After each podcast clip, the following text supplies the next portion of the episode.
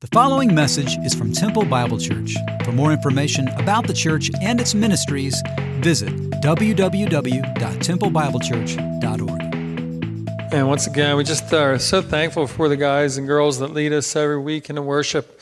It's just an amazing uh, time as we get to kind of enter into God's presence in this season of life and season of the year. Um, one reminder just to, about the gift drive. We still need lots of help when it comes to the gift drive. We partner with uh, local elementary schools all over Temple, and so there's lots of families that are in need. And if you go online to the hub, you can find uh, ways that you can buy lots of gifts, uh, be involved in our, our luncheon we're going to do for these families coming up. So please go online, check that out, and uh, be part of this awesome thing that brings our community together. So, we're uh, starting Advent today uh, in the topic of hope. Uh, throughout this time, over the next four weeks, we're going to be going through John chapter 1. And so today we're going to be looking at John 1, uh, 1 through 5, but lots of other passages that go with it. Uh, but John 1 through uh, chapter 1 will be our foundation over the next four weeks. Uh, coming off of baby dedication that we just had up on the stage, I found some uh, fitting pictures that might tie baby dedication even in with hope or lack thereof. If you want to check out the first slide here, uh, one, this, these are all posts from moms or dads online. Uh, this, these kids lost hope. I won't let him eat the cat's food. Uh, he wants to get on the bus, uh, the bus on the TV. let's see, I told him he had to stop biting the cat. Uh, the Golden Gate Bridge isn't actually made of gold. Uh, I wouldn't let him eat a battery for breakfast. Uh, life is super tough when you can't pick up the book you want because you are sitting on it. Um, I don't know if anybody can relate to losing hope in that way, but I've seen all four of my kids lose hope in similar fashion, and I'm sure I did it many times. But besides being a, good laugh, uh, this attitude, this pervasive attitude, often happens to us, maybe not demonstrated specifically in this crazy way, but this attitude of life is over, nothing could be worse, the sky is falling. This mentality tends to pervade our sensibilities, and it, it just pushes us to the brink in this journey called life. And even dealing with and coming out of the pandemic has pushed us in ways we never imagined. It's unprecedented. But for us, oftentimes we need a reminder that life isn't as horrible as it once was, or maybe that it will be. I don't know if this is encouraging. There's worse days to come. Should I even say that? But that's the reality. There's bad things that happen tough things happen. And even uh, i was at a conference and heard tony evans refer to this scripture Second chronicles 15 5 and 6 he says in those times there was no peace to him who went out or to him who came in. Great disturbances afflicted all the inhabitants of the land. They were broken in pieces. Nation was crushed by nation city by city. God troubled them with every sort of distress. So we can understand that this is something that happens and it's it's difficult. Difficult things come in our lives but we can realize through John chapter 1 that we have the Word, capital W. And we can find hope in that. You see, we're actually guaranteed trials and tribulations if we call ourselves believers. It's a fact, it's reality. Jesus' closest followers were guaranteed tribulation, and we can be guaranteed that as well.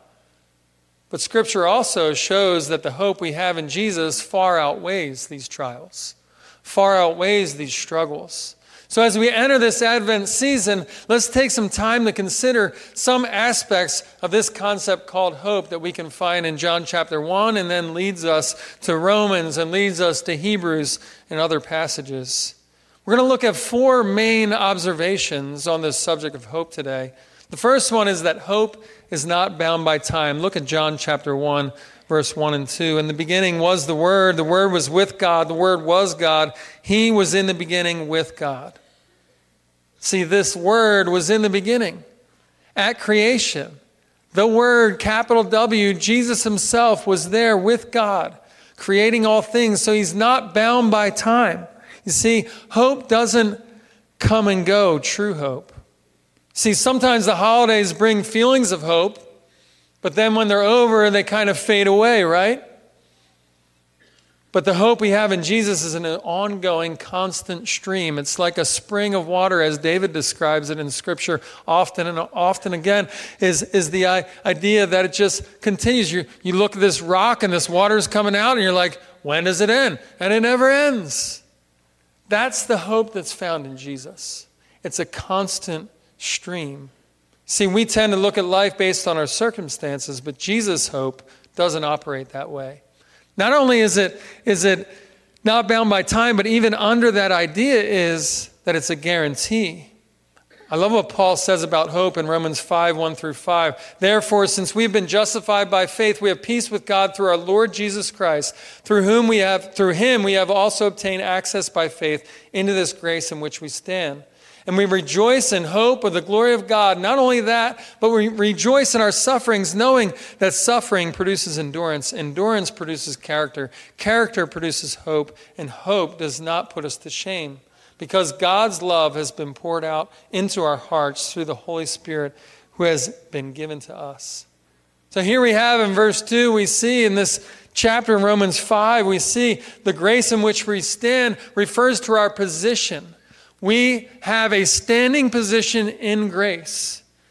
And then uh, after that, we have a promise, which is the hope of the glory of God, this promise that we talked about that we wait patiently for.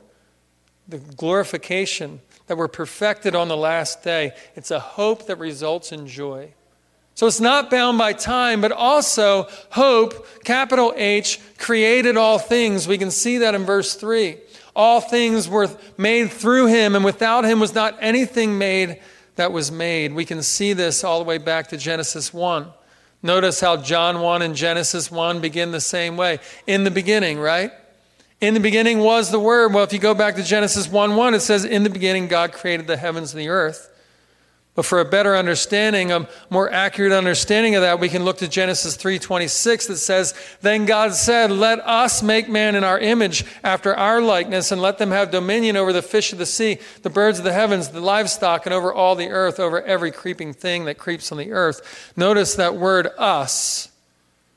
God didn't say, Let's let me make man in my image. He says us, meaning the light, Jesus, the capital W word, was in the beginning. He was there with God along with the Spirit, creating all things. And so here he is creating all things. He is not a created being. So this hope created all things. You know, I, I, hear when it, when it comes to the devastation that we see today, I hear people say, Can you believe this? And you fill in the blank with whatever horrible is in the news today, right? Can you believe that so and so did this? Now, it could be on a level of friendship that so and so left their wife or their, their husband, or it could be on a bigger scale, whether it's a tragedy, a shooting, or something like that. But they say, Can you believe this? And my unfortunate answer is yes, I can. Why? Because I just look at how things are horrible all the time? No, because you don't know me, because a lot of times I like to ignore what's horrible and just look at what's good. And everything's good. And sometimes I need to be reminded things are bad, it's difficult. But it's not that. It's not because I just look and say, yeah, it, it's, it's just a hopeless thing. It's no, when people are living without hope, these are the results you get. When people don't know the light, the capital W word that was in the beginning of time, this is what happens. And so, for us to, to experience this growing up, maybe some of you have experienced this where you've, you've basically been told you're here by chance. What kind of hope is that? You're not here by chance. God made you in His image through power of the Son. Been told that you're no different than an animal. How is that hopeful? But we can find in His Word that there's a difference you see, this is much more hopeful than being told these things. Since Jesus, the essence of hope, is from the beginning of time, He created all things, and He's intimately involved in us being made in God's image, then we have the most hopeful existence. We have the most hopeful existence. And so, as a result, let me admonish you a little bit today. If you don't know what that word means, is let me tell you the truth. You, as a person of hope in Jesus, should not be the one living and speaking despairing things. Right? The sky is falling attitude. I grew up in church, literally. In my mother's womb, I was in church Sunday morning, Sunday night, Wednesday night, special meetings, revival, tent meetings, you name it, I was there. And I've been around a lot of professing Christians. And oftentimes, as I was growing up, I wanted to go to the basketball court and hang out with people that didn't believe in Jesus because it was depressing at times. Not being around my family, my dad, man, he pushed me to Jesus and he showed me hope. But there's lots of believers out there who live lives of despair. And all you, when you're around them, you just want to leave. Because it's this despairing thought, and you're like, hey, hello, there's hope here. There's a constant stream of it. And the reality is this we can live in it and we can abound in it.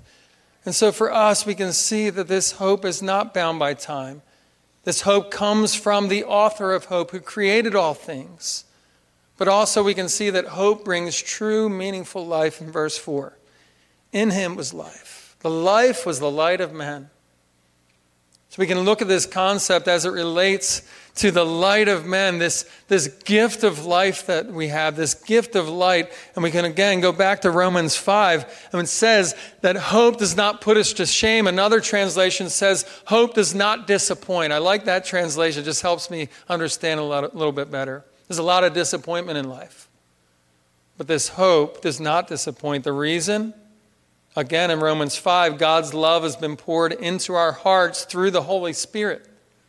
So we have hope because the Spirit poured into us. Further down in Romans 5, in verse 15 to 17, we see a contrast between a trespass and the free gift.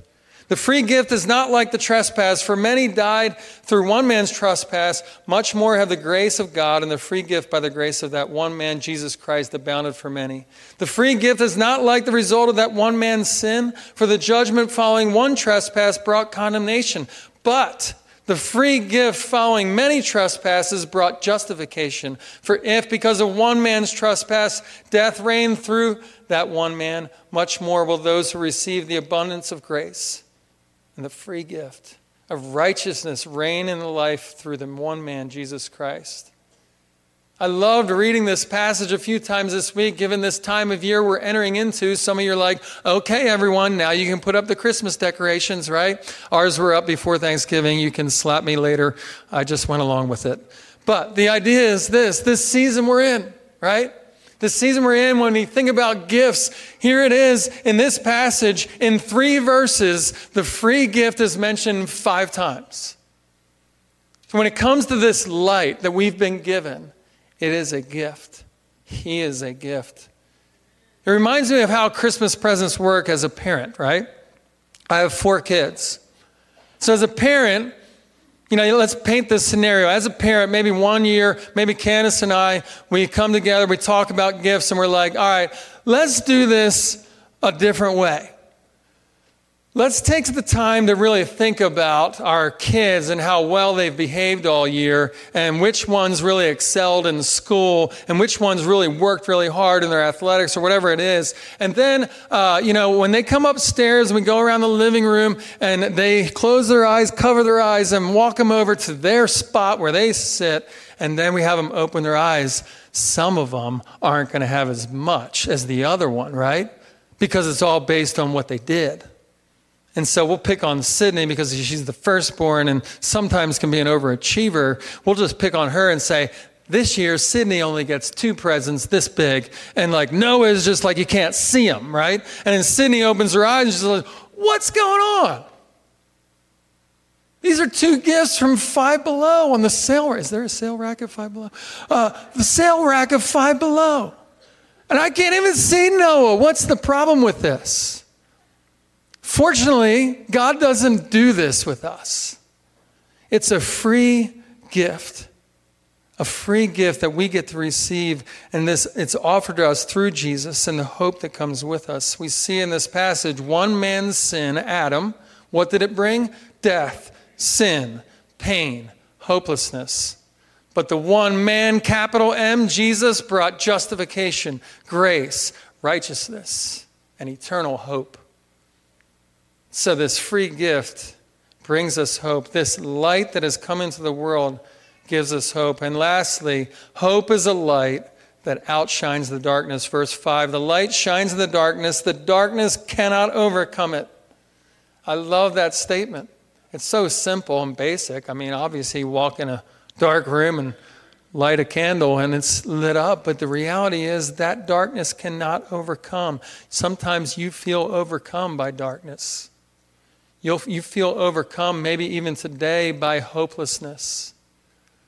But that darkness cannot overcome the light. The light that has come into the world because of Jesus.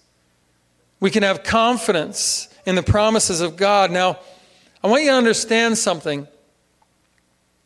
We all need help at times. We all need good counseling at times, and even going to visit someone who's a professional. That's important, right? So if you ask me, is should Christians go and seek help? Absolutely. From a, a godly counselor, yes. Absolutely. But oftentimes, and even as I hear from people who are friends of mine that are professionals, have spouses who are professionals, oftentimes what's happening is we are going to these counselors for hope, and that's it. And it's not partnered in any way with God's Word. As we learn and as we see things about ourselves that need to change, it should be as part of our time in God's Word. And oftentimes, what we do is we go look, and that's why counselors, we can't get into them for months because we're looking to them for something better and a better way to live. But we miss the conjunction here, which should trump any other counseling, is God's Word. Now, am I going to say, just go to God's Word and that'll fix everything? No, I'm not saying that. I started with counseling is good, I need it. But when we don't go to God's word and meditate on his promises, then oftentimes we lose hope. Hebrews 6, 17 and 18. So when God desired to show more convincingly to the heirs of the promise the unchangeable character of his purpose, he guaranteed it with an oath, so that by two unchangeable things in which it is impossible for God to lie, we who have fled from, for refuge might have strong encouragement to hold fast to the hope set before us. Two unchangeable things his promise and his oath. I don't know about you, when I read that, I was a little confused because I want to understand what's the difference. Sounds pretty similar. So I Googled it and looked at some commentaries to figure out what is the difference, right? Well, promise, the promise we have is we are grafted into God's family. We are heirs with Christ. So here's the promise. It's kind of like uh, my son Owen. My youngest son Owen has a thing where he has to go to bed with the lights on. Not just a little light on, like the lights on, right? And so he says to dad, Hey, dad, uh, can you leave the light on? Make sure you leave the light on. Sometimes I turn it off on accident. Hey, turn that on, you know, and he kind of gets on my case about it. So, okay, oh, and I promise I'll leave. After we read together, I'll leave and I will turn that not off on. I'll make sure it's on. Okay, I'll leave it on. So that's my promise, right? Sometimes he double checks on me. But most of the nights he believes me, right? And so that's a basic thing, a promise. Okay, I trust you. But an oath is something different. An oath goes further than that. If I was going to make an oath with Owen that I would leave that light on, you know what I would do in the Old Testament if I was living back then? I would get an animal, I would throw it down there, I would cut the animal in half, and I would walk in between it on its blood, and I would say, So should this happen to me if I don't keep my covenant or my oath to you. So the first thing is a promise. Now I trust you, Dad. I'm going to believe that you'll turn and leave that light on. The second one layers it in a deeper way to say, you know what? Human beings, we don't trust Jesus like we should. We don't trust his word. We don't trust his promises like we should. And so, what do we need? A further oath. And you know what that oath is? His son Jesus, who was crucified on the cross. Here's my oath I'll give you my only son. How about, how about that for an oath, right? So here he is. Uh, in, in, the commentary I read, oaths are meant to add an extra layer of reassurance. If a person is fundamentally honest, then there's no purpose to such a vow other than that to make the other person feel better. But here in God's case, there can be nothing higher to swear on other than himself. And since God does not lie, whatever he promises and swears to do, he does. See, this can be that we can be assured that holding fast to Jesus will see us through the storms of life. This hope is our spiritual mooring. It keeps us from drifting. It's the anchor of our souls in the midst of the turmoil of life, the wind, the waves of pressure. Our hope in Jesus tethers us. Listen to Hebrews 6 going on in that passage in verse 19 and 20, this anchor of hope. We have this as a sure and steadfast anchor of the soul, a hope that enters into the inner place behind the curtain where Jesus is gone as a forerunner on our behalf, having become a high priest forever after the order of Melchizedek, an anchor of the soul. Last week, I got to go visit uh, my family in Philadelphia. And my dad, one of his dreams has been to take the grandkids back where he went to school at the U.S. Naval Academy. So on Monday, we loaded up. Uh, it looked like a clown car. We all loaded up and we met. It was 15 grandkids and all of us siblings and my parents. We go to Annapolis, we spend the night, and then we get the tour. And in the tour, when we're taking this tour of the Naval Academy, we see all kinds of pictures of ships. And every picture of a ship, I couldn't get one on the screen in time, but uh, just flew in yesterday. Uh, no excuse, Tim. I should have had one up there. But uh, we got this big anchor. And in the front of these ships, you got these huge anchors just hanging out in the front, right? And it just made me think, and it's kind of visual for me, this anchor of the soul that tethers me. And these ships get anchored, and the waves come and the storms come and they toss about. It doesn't mean that you're going to be firm and still. But as you toss about, you're tethered to the anchor of your soul, which is Jesus Christ.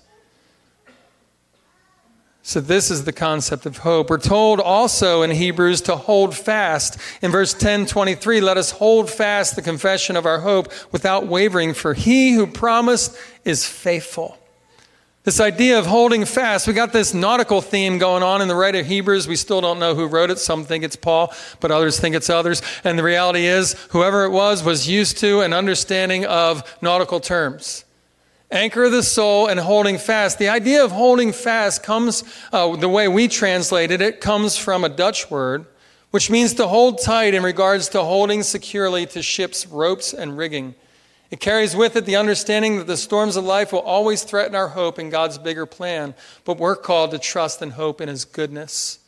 The idea is this if you're a sailor on one of those big uh, naval destroyers or a battleship and you're in a storm and you still have to do your job, there are ropes, there are cables, and you hold on with one hand and you're doing your job with the other.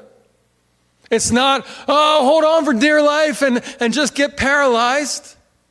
It's I'm holding on to the anchor of my soul. I'm holding fast to the one who created all things, who made me in his image, the one that was in the beginning of time. That's what I'm holding on to.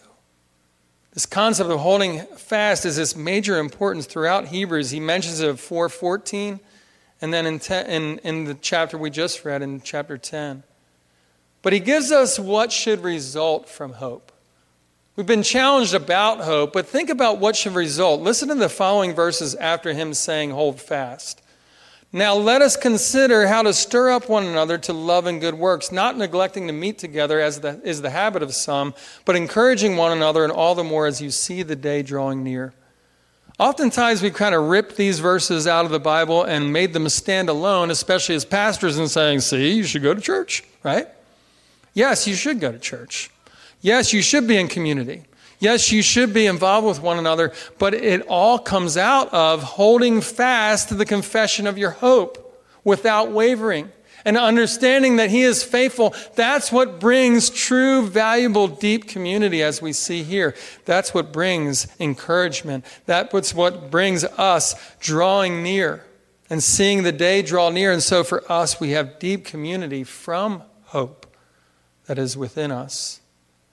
So there's darkness all over. And as we see here, the light outshines the darkness. As we think of this example, there's often things that try to steal this hope. And Martin Luther King is an example of this. He fought against darkness and inequality and so many things in his life. And uh, he, he faced an uphill battle often. And on this topic of hope, he states we must accept finite disappointment, but never lose infinite hope. There are things that are going to disappoint us, probably daily. It's called life. But infinite hope is different. Infinite hope is resting on Jesus. So, as we wrap this up, I know all of you here today run the entire length of the hope scale.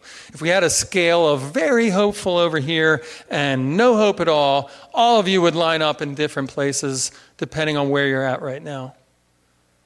Some of you have not received the free gift yet that we mentioned. So you may be living without hope. Maybe you don't know this Jesus. You never trusted him. So today can be the day. Maybe think about this verse of 1 Peter 1 3 that we talked about way back in the start of our series in 1 Peter. Blessed be the God and Father of our Lord Jesus Christ, who according to his great mercy has caused us to be born again to a living hope through the resurrection of Jesus Christ from the dead. You can know that living hope today. If you are here without hope, trust in Jesus. It is far beyond any hope you can ever have in this world, and it's found in this light that outshines the darkness. Some of you are dealing with major tragedies or trials in your life. You long for this flood of hope to drench your soul, but all it feels like is maybe just a little dripping faucet of hope. Well, maybe I can encourage you this way to find strength from the psalmist who writes in Psalm 42 5, Why are you cast down, O my soul? Why are you in turmoil within me? Hope in God, for I shall again praise him, my salvation and my God. The psalmist is in difficulty. He's in the middle of it, but he looks ahead to say, Again, I will praise you. Again, I will praise you. And think about this turmoil that we go through. And it made me think of uh, Thanksgiving again this past week, being around the table, this huge table, my whole family there. And uh, we had some people go around and share what they were thankful for. And what's interesting is my nephew shared, and he's not one to speak out and speak up much. But this time he actually did, and everyone was kind of surprised. And what he said was he's just you can see something different about him uh, in his countenance and in what he, he's doing. He's in his first year of college and has gotten in with some really godly friends. And they've pushed him to know jesus more something he's grown up around but he said i was in a deep dark place at this camp i was working at and i was in the kitchen working just working hard and really didn't feel very pumped about it and I was encouraged to just write a few things down. So I thought, I'll just write some Thanksgiving down, two or three sentences, I'll be done. And he said, two pages later, I was still writing. This is a young man, like 19 years old. But he found that thanksgiving led to praise, led to see him, to, for him to see that hope. So regularly practicing these things help us. Some of you are in the middle. One day is full of hope, next year hope is gone. Let me repeat what the psalmist chose to repeat in Psalm 42, what we just read, now in verse 11, again in 43 5. Why are you cast down, O my soul? Why are you in turmoil within me? Hope in God, for I shall again praise him, my salvation and my God. Some of you have taken the concept of hope for granted. You just fill it with other things that you hope will give you hope, right? So, Black Friday shopping, please don't tell me you put hope in that. Some of you may have. Surfing online, I don't know, connecting with people by scrolling. You find hope in other things, and you continually go to, I mean, it's like, oh, it's like going to eat greasy food, hoping to get healthy, right? And you just go back to the same restaurant, and it really doesn't do anything for you. It makes you feel worse. And that's what we do with temporary hope. We just go to it over and over again, expecting a different result. I think some call it insanity. I think someone did, right? But that's what happens for us. Some of you have been enlightened today by the Spirit to the true measure of hope, Jesus Christ. Take time to further med- meditate on this fact. Psalm 46 10. Be still and know that I am God. I will be exalted among the nations, I will be exalted in the earth. There is no lasting hope except the hope found in Jesus. Now, some of you are on your phones right now ordering lunch.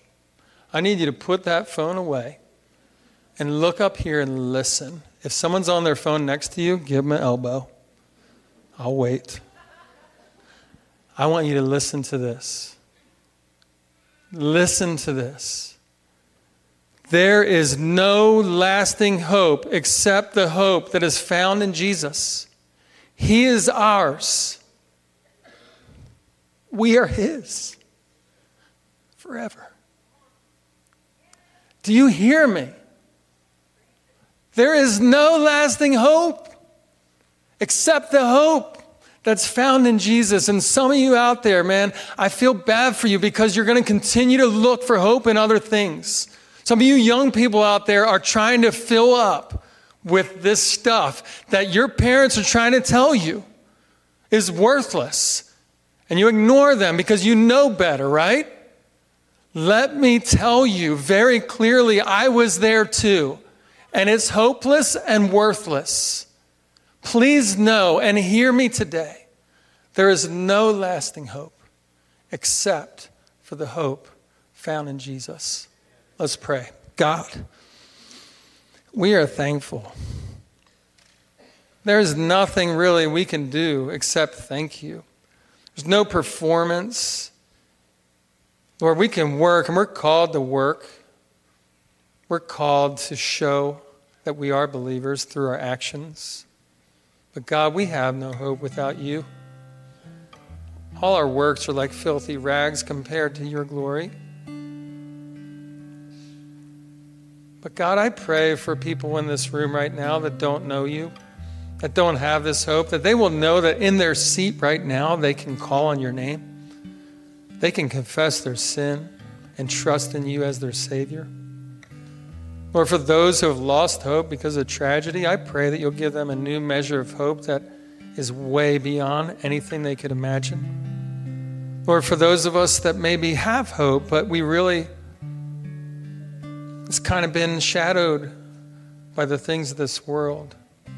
I pray that you will break through that sin, break through those barriers we've set up for people to be able to see the hope in us. I pray that over this Christmas season coming up, that people will be able to see the hope that lies in the members of Temple Bible Church and that they will ask, How in the world can you face this this way? And that we will be able to give an answer. The only answer that's possible, which is you, Jesus. Lord, work in our hearts as we continue this worship time and singing together. In your name we pray. Amen.